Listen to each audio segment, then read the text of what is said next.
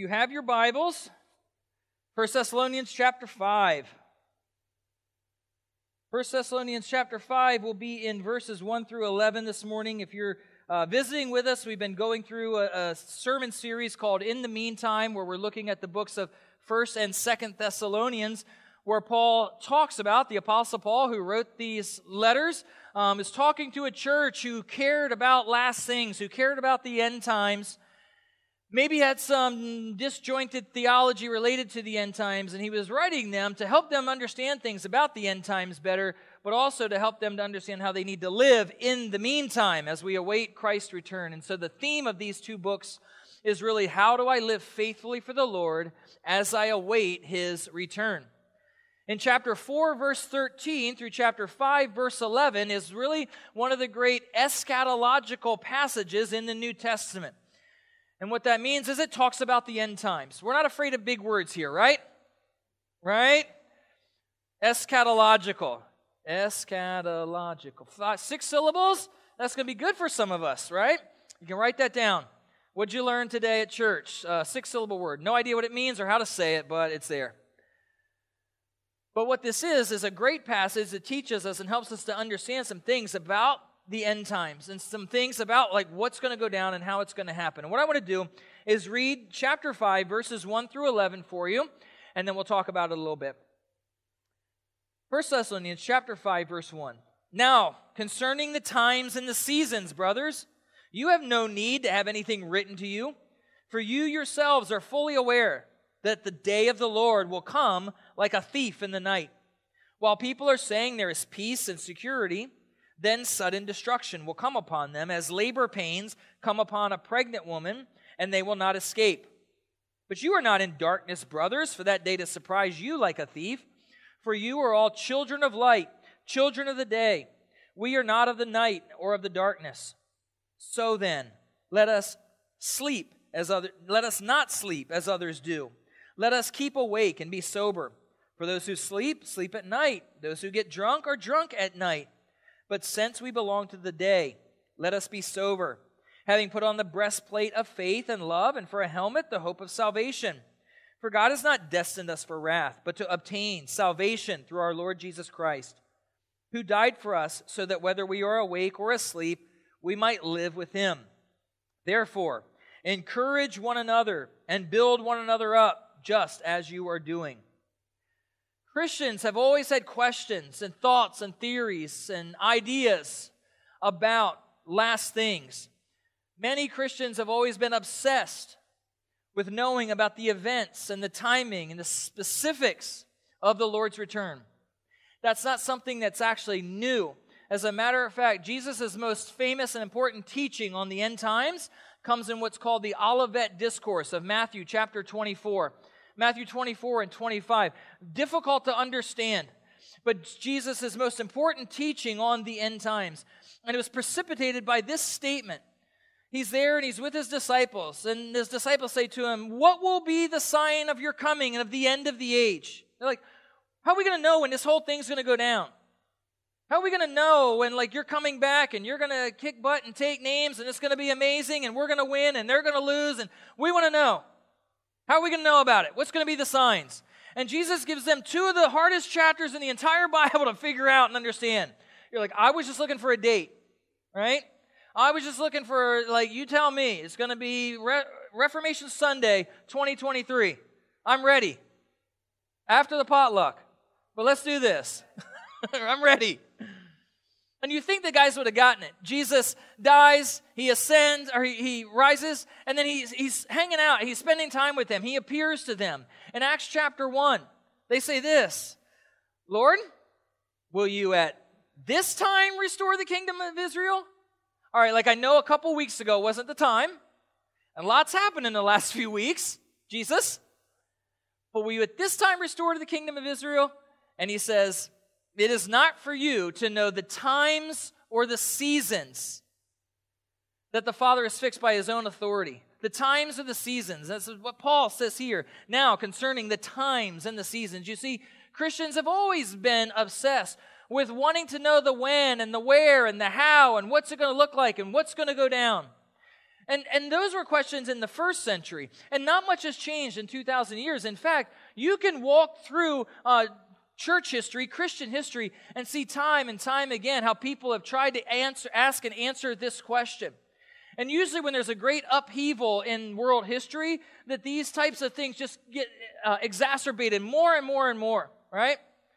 And so it wouldn't be a surprise with some of the events that were going on in the 1980s that this great resurgence in the 70s and 80s, this great resurgence of end times theology was upon us. And Christians were asking questions and reading books and, and writing books and writing materials. And I've always striven to give you guys good resources. I want you to have like important, good resources that you can put in your library and you can really bank on and, and help you understand the scripture. so today, I would suggest to you on the rapture the final shout, Rapture Report, 1989. Some of you were alive in 1989. The Rapture Report, 1989, also known as 89 Reasons Why the Rapture Will Happen in 1989. Now, here's, here's the bad news, okay? This dude wrote a booklet in 1988. You know what it was called? 88 Reasons Why the Rapture is going to Happen in 1988. They sold Jim Isaacson was actually in ministry in the 1980s, and he told me this week. He told me, like, you know what? Like, I was in a town that had a bookstore. Now, a bookstore for some of you is a place where you could go and buy books. Leave that there. But he said the Christian bookstore in town couldn't keep the 88 book on the shelf. They were just flying out. And I was like, yeah, but this one's only two bucks. That's probably why, right? But back in the 89, $2 was like, you know, what, like $90 now or something? I don't know, right? But they couldn't keep this book on the shelf. And then, you know, January 1, 1989 happens. Everybody's like, uh. So then, note from the publisher. Did you know that when our calendar says 1989, it's only been 1,998 years since 1 AD? The first century only had 99 years. And we messed up last year, but all the stuff that we said last year is actually going to happen in 1989. So buy the new one. And Jim said people were buying the new one like hotcakes, right? Don't buy this book. You can borrow this copy. You guys want to know who it came from? Yeah, our new ministry director, Mr. Jason Best, actually gave me this. And he was serious. He said, You need to read. No, I'm just kidding. He had an old copy. I was like, Dude, I got to use that on Sunday. This kind of stuff has been going on for a couple thousand years as Christians have tried to discern and figure out the end times. And what it gives us is an example. Okay, I firmly believe, as I will say it in a minute, that we all need to be able to say the word eschatology. I won't make you try it now, I don't want to hurt anybody. But we should be able to say the word, we should be able to understand the word, that we should be able to think deeply about the end times. I think that that's important. But what has happened throughout the course of Christian history is two misses. As we've read theology, as we've read the end times, as we've read the end times passages, the first of the two misses is this inordinate speculation and fascination with the times and the days and the dates and setting the date, reading all the end times prophecy and figuring out how, like, the nation of Russia or the nation of Israel or Russia and Israel together, like, putting all those things together. You wonder why people are freaking out about the end times right now? It's because the nation of Russia is in the news, the nation of Israel is in the news. Church, whenever that's happened over the course of like the last hundred years, this just continues to foment this excitement and energy about end times speculation.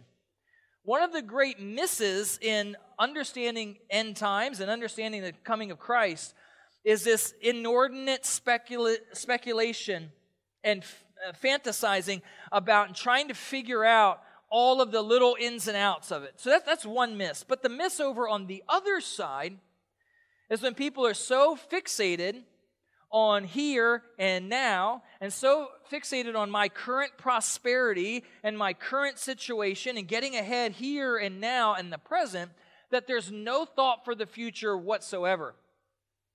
So, over on this side, you have the guy who's the conspiracy theorist, right? He's got a bunker in his house, and he's got canned meat, and he's got enough water to last until whenever the end time comes, guns, ammunition, which we're all for, by the way, right? But use them, don't lose them. Like, the thing is, the guy over here is the conspiracy theorist, and, and, and he's just thinking about things from that perspective, whereas the person over here isn't thinking about any of it at all. Like the Lord could come at any time and they're scratching their heads, like, I didn't see that coming. Like, what was, wait, what? There was going to be a second coming, right? And so we don't want to miss in either of those directions. What we want to do is we want to, to study and understand this. So I came up with a little phrase, and I think I came up with it on my own. I didn't read it anywhere else. But you might ask, like, why didn't Jesus just give them the date? When his disciples came and they're like, Lord, when's it going to be? Why not just give them a date? It's going to be like 2024, right before the election, because you know how that's going to be, right? And he's looking down through time and he's like, that's going to get really ugly. Okay. Right? Why not just give them a date? And here's what I thought. If, if the Lord just gave us a date, if you could open to a chapter and verse and be like, here's when it's going to happen, that would do one of two things to most of us. It would make us either lazy or crazy. Right? It would make us either lazy or crazy. Lazy, like, well, that's not going to happen for another few hundred years. I got nothing to worry about. Forget it. Right? Or crazy. That's happening this afternoon after the potluck. Ah! We're not supposed to be lazy. We're not supposed to be crazy. What we're supposed to do is look forward to the return of Christ, if you're a Christian, with great anticipation, with great hope, and it's supposed to propel us to live faithfully in the meantime. And that's what Paul is going to unpack in these verses. And here's how it's going to work. In verses 1 through 5, he's going to talk about our understanding. He's going to give us some eschatological understanding. We're going to learn a little bit more about the end times. But in verses 6 through 11, then he's going to say that that understanding should always lead us to faithful living. That my eschatological understanding should always lead to eschatological faithfulness. And so in 6 through 11, he'll just lay out for us how can I be faithful in the midst of it. So let's dig into these verses. 1 Thessalonians chapter 5, verses 1 through 5. Again, our understanding. In verse 1, it says this Now concerning the times and the seasons, brothers, you have no need to have anything written to you. Now, here's my understanding of what Paul is doing here. If you were here last week, I laid out that there are different ways to think about uh, the end times and different ways that, that good Christians think about the sequence of the events of the end times. And you can look those up and study those yourself.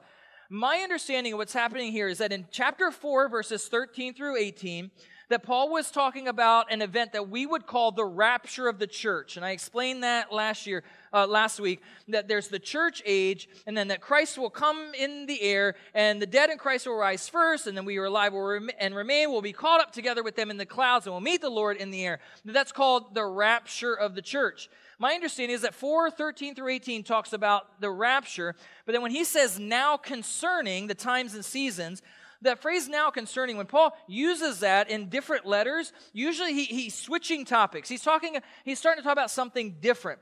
And my understanding is that now in 5, 1 through 11, he's going to talk about something that we'll call the day of the Lord. He'll call the day of the Lord. And then what the day of the Lord is, is that he's moving now from the rapture to what we would refer to as the tribulation there's a at the rapture of the church the church goes out and there's a seven year tribula- time of tribulation if you read revelation 6 through 18 that is in that theological system revelation 6 through 18 is talking about the time of tribulation okay and that what we're reading in 5 1 through 11 of 1 thessalonians is that time the day of the lord. Again that's one way of looking at it. It's the way that i understand it. Other good christians see it differently and that's okay. But I want you to see, uh, again, what, what we're understanding here. So, 5, 1 through 11, we're talking about this time of, of tribulation. I want you to notice what he says, though, concerning the times and the seasons, or, times and dates, times and, some of your translations say times and epochs, right? Now, concerning the times and seasons, brothers, you have no need to have anything written to you. Another way that you could say that is, you already know all you need to know. Now remember, this is probably, I think this is the second New Testament letter after Galatians, that this is the second New Testament letter written. But it was written before 50 AD.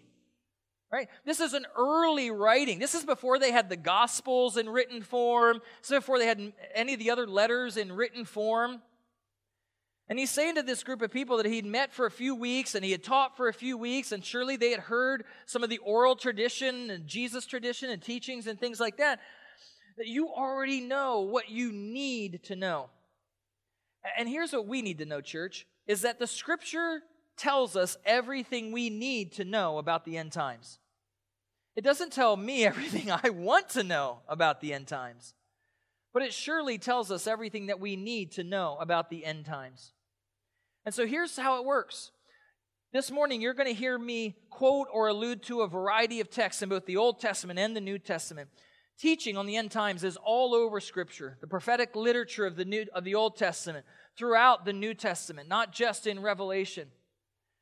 But one of the jobs that I have as a pastor, and I believe that all responsible thinking Christians has, is to do theology. And so, what we do, if we're trying to understand a, what the whole Bible says about a certain area of theology is that we do something called systematic theology. And what that means is this is that we have we have the doctrine of the end times or eschatology, right? And we have that doctrine and I believe that there is stuff to be said about that doctrine all over the Bible. So my job is to take all of the different pieces that I can from the Old Testament, the prophetic literature, and the allusions and things that are there, the teachings of Jesus, the New Testament letters, the apocalypse of John, which we call Revelation. And my job is to take all of those things and to look at all of them together and to interpret them in such a way that there is cohesion, that they make sense all together, and put together a, a theological system. Okay? You're like, oh, that's what you do on Monday through Saturday. I thought you only worked on Sundays. Okay, there you go, right? But it's so important for us to be able to do that. And I would admit that it's my job to do that in a lot of ways. At this church, God has tasked me to be one of the, the theologians and the people who thinks through this stuff.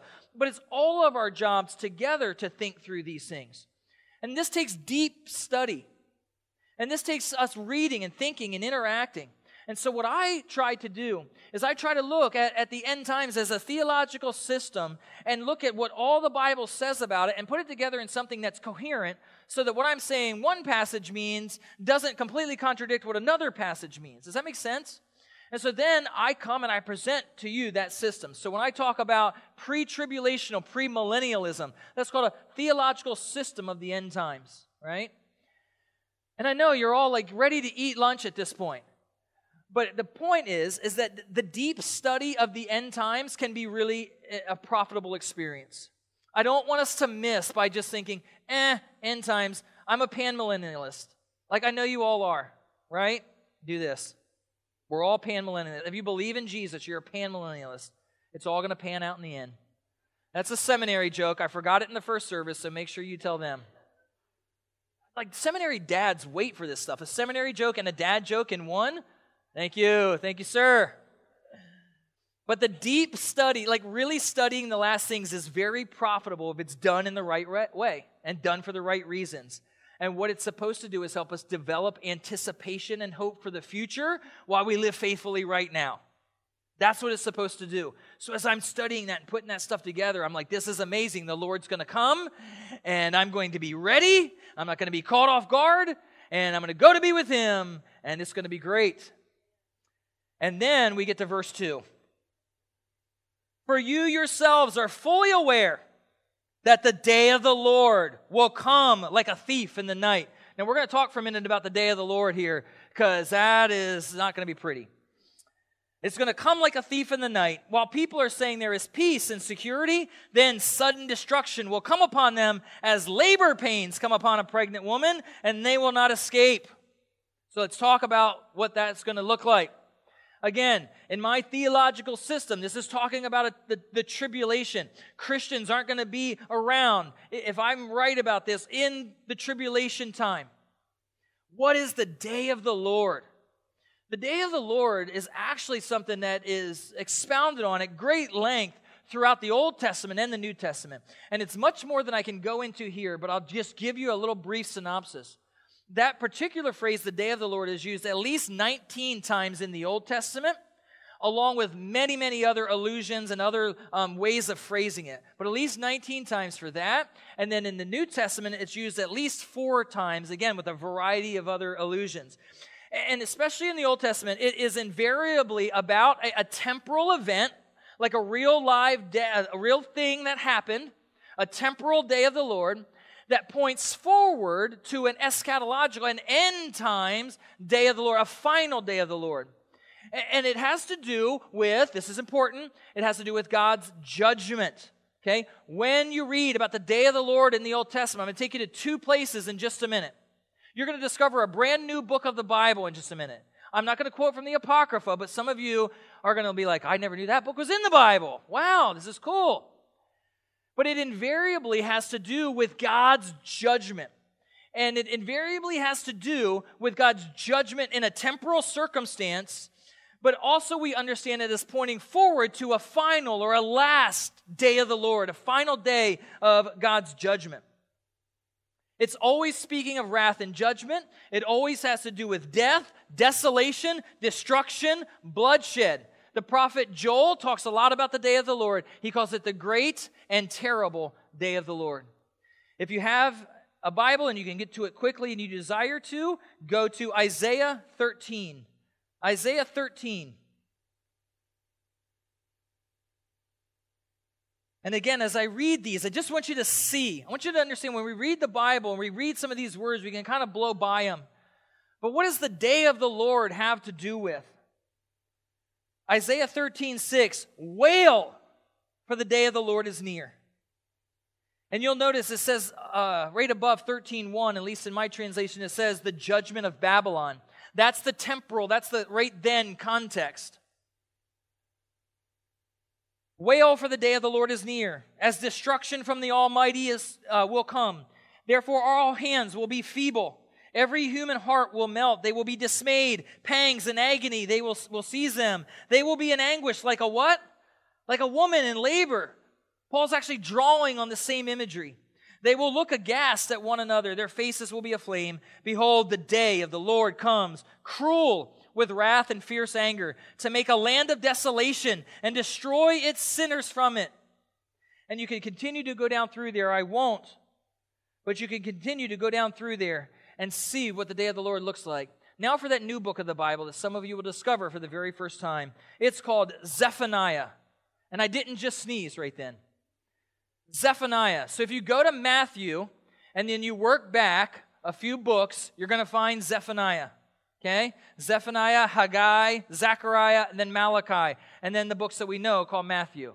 Right? Zephaniah chapter 1. We'll start in verse 14. Zephaniah 1 14 and following. The great day of the Lord is near, near and hastening fast.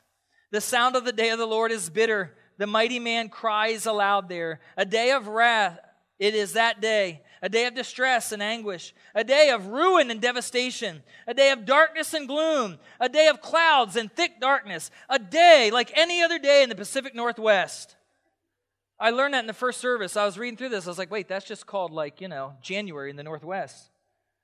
Verse 16, a day of trumpet blast and battle cry against the fortified cities and against the lofty battlements. I will bring distress on mankind so that they shall walk like the blind because they have sinned against the Lord. Their blood shall be poured out like dust and their flesh like dung. And we'll stop there.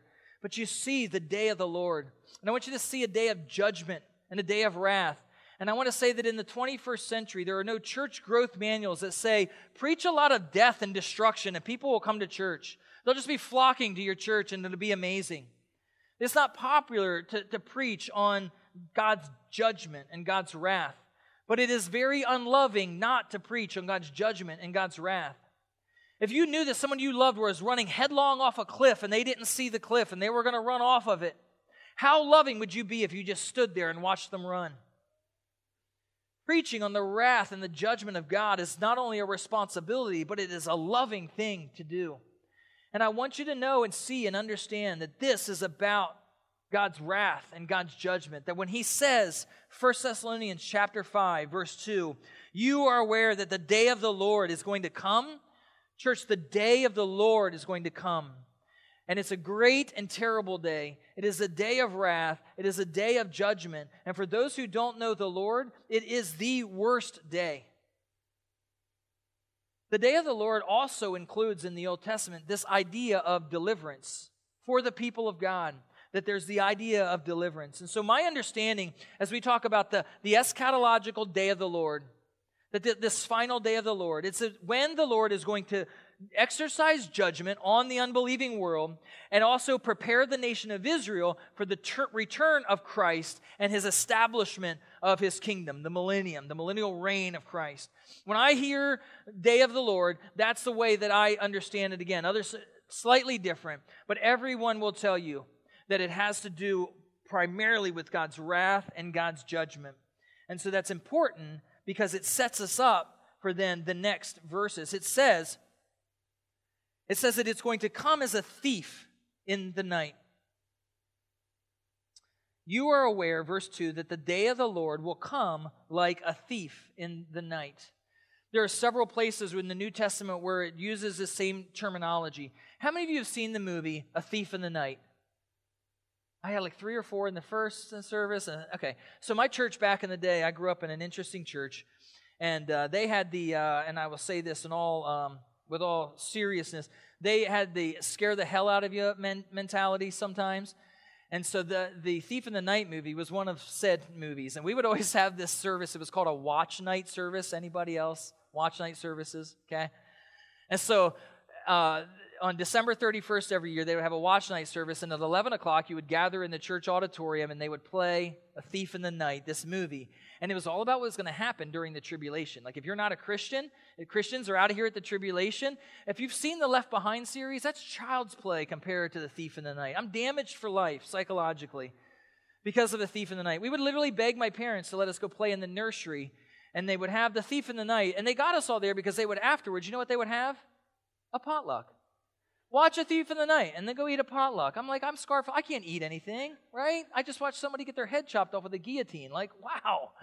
Yeah. So that's where the thief in the night comes from. I just throw that in there for free in case you're looking for something to watch on Netflix. the idea of, the, of, of this day coming as a thief in the night, though, as is depicted graphically in the movie, comes from Matthew 24, Luke chapter 12, 2 Peter. Peter uses it in 2 Peter, twice in the book of Revelation. It's talked about as coming as a thief in the night. Thieves come unexpectedly, and thieves come harmfully. In the first service, I said, like, look, have you ever known a thief in history that broke into someone's house and didn't have harmful intent? Of course, there was one person that had, right? Generally speaking, thieves come, it's unexpected. You didn't get a postcard, a text, a phone call, a note on your door, I'll be here tomorrow night at 3 a.m., right? So it comes unexpectedly, and then they also they come harmfully. And that's what he's getting at here. He uses another word picture that should be clearer to some of us than others. He says there's peace and security, then some destruction, and then sudden destruction will come upon them as labor pains come upon a pregnant woman. All the ladies are now like, Okay, I can identify with this at this point. I don't know a lot about labor pains from firsthand experience. You might be surprised. I know we live in a new day. I don't know a lot firsthand. But I will tell you from stern observation, I can tell you a few things. They come suddenly, right? Like 2 o'clock in the morning. Honey, it's time. What time? Go, go, go. My wife was calming me down. She's having the kid. She's calming me. Calm down, relax. We're going to be okay. But we got to get there. What if? Ah, oh, right? Labor pains come suddenly. Secondly, ladies, correct me if I'm wrong, but they are unavoidable. Right?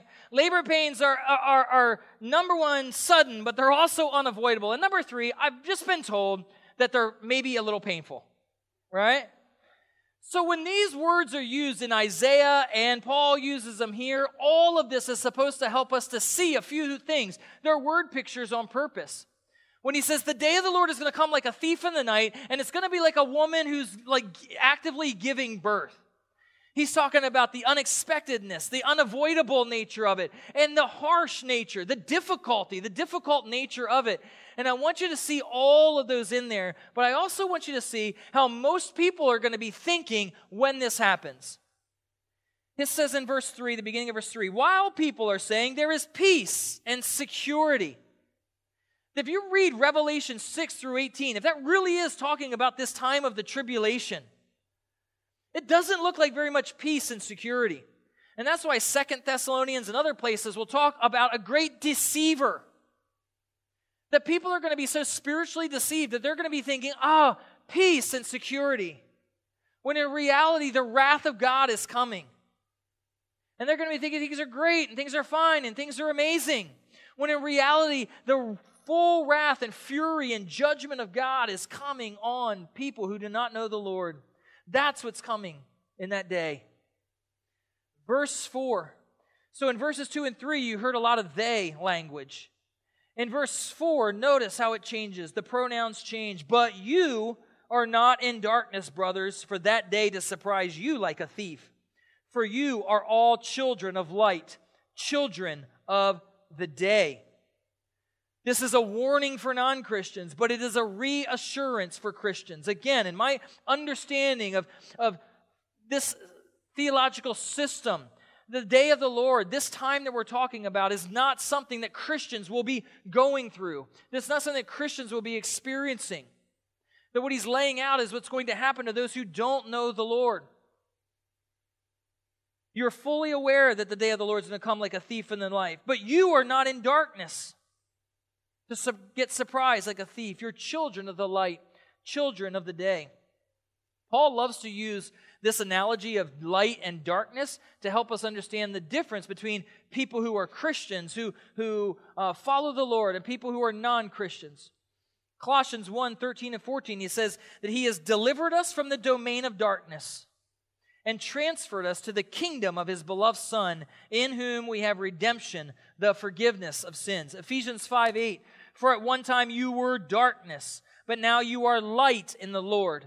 Walk as children of light. And you think about light and darkness. You try to walk around your house in the pitch black at night, especially if you got young kids with all those toys, right? The Lego landmines, yeah, Andrew knows. And we're past those days, right? But I'm stepping on lipstick and hair products and everything else. They're not in here, are they? Okay, good. right. You guys be quiet. no, but think about darkness and light. And we can walk around in the darkness, and it'd be silly for someone to put on a blindfold or to walk around in darkness and think that somehow they were perfectly fine and could see just fine. And they're tripping and they're stumbling over things and they're going in the wrong direction and all of that. But they think that they're just fine, right? That's the analogy that Paul uses to talk about somebody who's not a believer, who's not a Christian, that they're walking in darkness. But as you know, if you just turn on the light, you can see everything and it completely changes the way you walk, doesn't it? Right? I get my phone light out at night when I'm trying to walk around my house. I'm like, oh, there's a dog. I shouldn't step on that. Right? And it changes the way that you walk because you can see. And that's the analogy that he's getting at. That for those who aren't Christians are walking around in darkness and they're going to run headlong into the wall of God's wrath. And they're going to run headlong into the wall of, of God's judgment. They're going to think they're walking around completely fine until they run into it. And if that's you today, we don't want that for anyone. And I would say that there is a way of escape, that there is a way out, that there is, in fact, a better way. That that verse in Ephesians, actually, the verse in Colossians, it says he's delivered us from the domain of darkness. He's transferred us to the kingdom of his beloved Son, in whom we have redemption, the forgiveness of sins that when I admit that, yes, I am a sinner, and yes, I need Christ for my salvation, when I become a Christian, like Paul said, the, the scales fell off his eyes and he could see, right? That at the end of the day, that that is how I begin to walk, not in darkness, but in light. And that's the way that we escape that coming wrath, accepting Christ. In verses 6 through 11, after this understanding is built. And hopefully we will see again in this particular system 413 through 18 the church is raptured. And he was writing that to say your dead loved ones they're not missing out. They're not missing out on, on the coming of the lord. But your dead lo- loved ones you can have hope that you're going to be reunited with them and reunited with christ. 413 through 18 5 1 through 11 there's a coming day of wrath and a coming day of judgment. And as a christian you're not going to endure that. But for those who aren't christians they will. And so he's now going to talk about how do we live faithfully? If I have that understanding, how does it impact how I live? Verse 6 So then, let us not sleep as others do, but let us keep awake and be sober. For those who sleep, sleep at night. Those who get drunk are drunk at night. But since we belong to the day, let us be sober, having put on the breastplate of faith and love, and for a helmet, the hope of salvation. Again, Paul loves to use word pictures, metaphors, and he does so here. And so I want you to think about two guards Two people who are being paid to guard something. Two, two military personnel who are being paid to guard something top secret.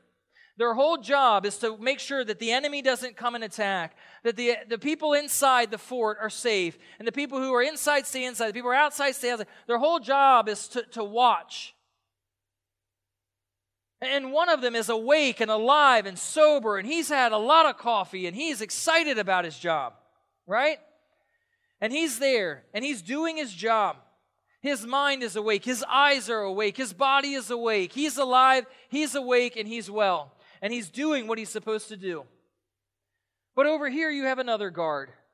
This guard is drunk and asleep. Might I submit that that's not a good guard? Might I submit that if you're in the fort, that's not the guard that you want guarding you, correct? Some of you are like, well, I don't know. It might not be too bad right? that a, a guard who is drunk and asleep is not the guard that is ready to do what the guard has been called to do. What Paul is saying is that as, a, as Christians, we are awake and we're called to live awake and alive, sober minded. In fact, Peter talked about this as well. And I preached on this not too too long ago. 1 Peter 1:13 Therefore, preparing your minds for action, that's gird up the loins of your minds. Prepare your mind for battle. Prepare your minds for action, and being sober minded, clear minded, clear thinking, set your hope fully on the grace that will be brought to you at the revelation of Jesus Christ. That as Christians, when we're clear thinking, then we're thinking properly about the end times. But when Paul talks to the Thessalonians, he says that there are people whose perspective toward the end times are like those people who are asleep and drunk.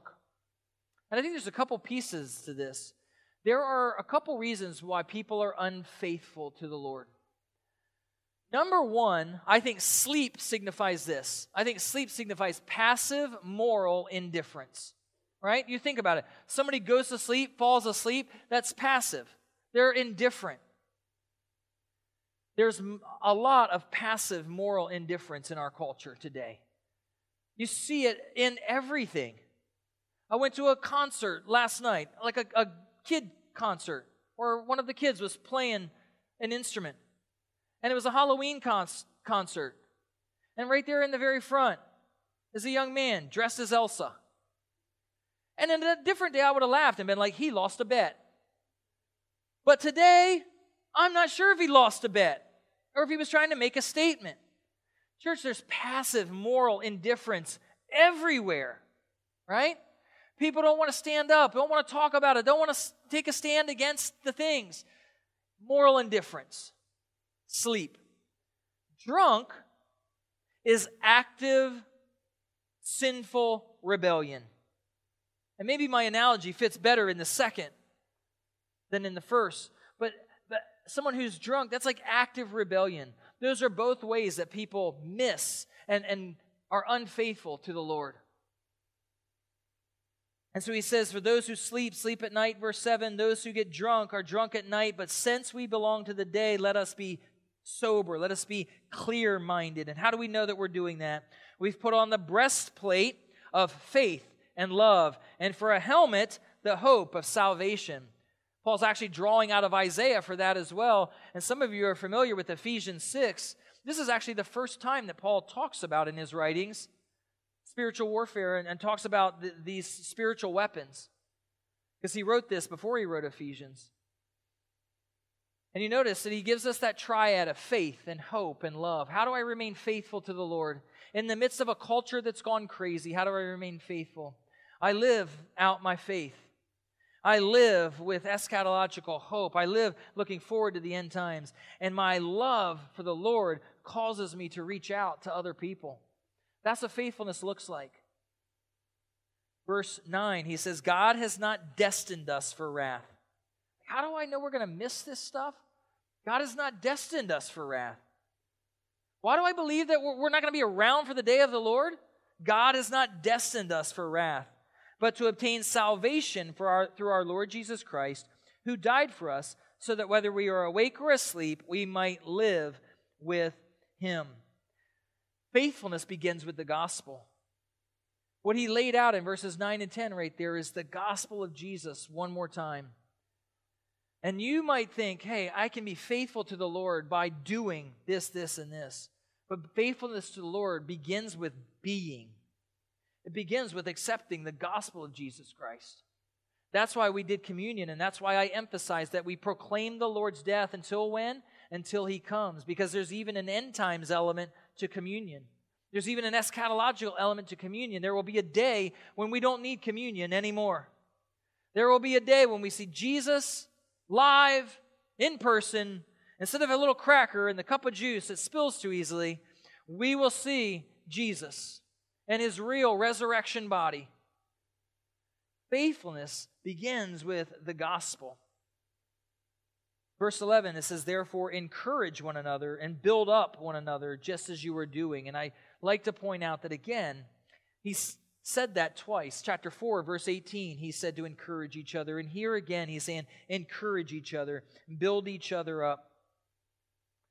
I like what the author of Hebrews said kind of in the same way. He says, Hebrews 10 23, let us hold fast the confession of our hope without wavering, for he who promised is faithful.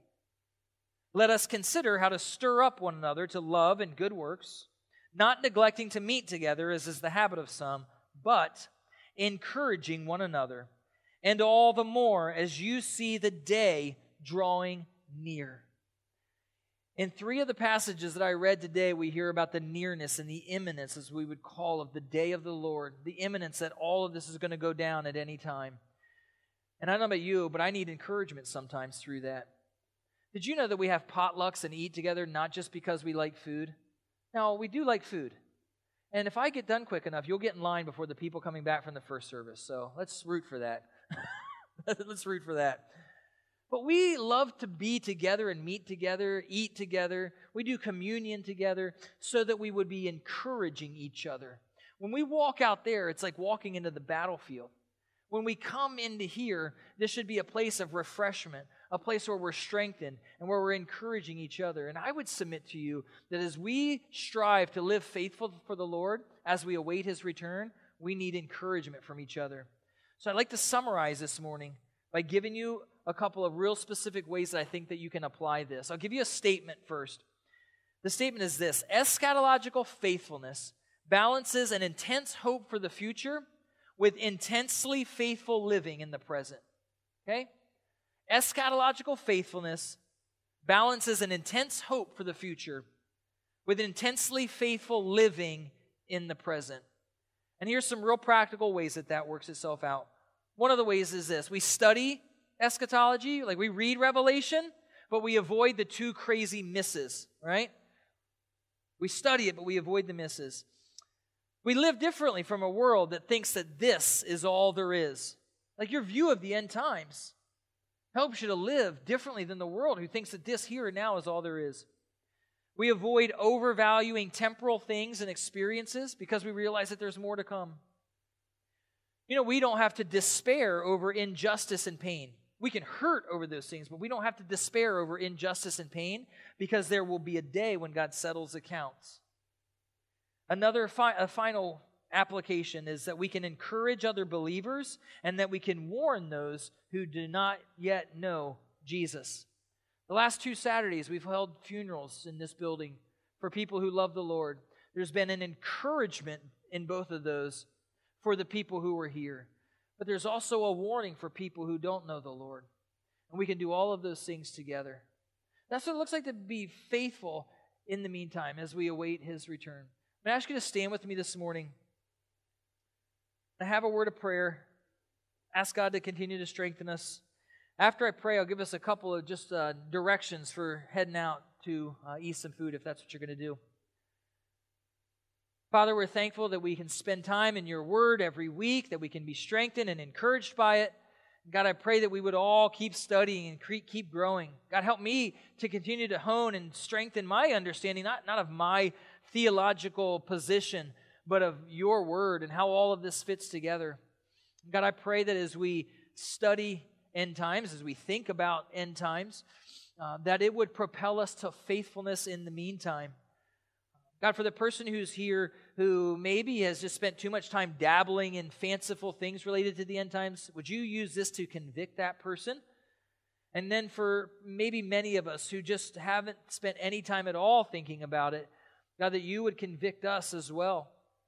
God, for the person who maybe is here today hearing about Jesus for the first time or uh, maybe just here for other reasons, God, that you would propel them uh, to continue to think about this day of the Lord situation because we know this is going to come. And God, I pray that that would be the motivation to seek after Jesus. God, we thank you for the time we can have in fellowship to, uh, this uh, afternoon here for a few minutes at lunch. God, I do pray that it would be more than just eating together, that we would be really encouraging each other all the more because we know the day is drawing near. And we thank you in Jesus' name. Amen.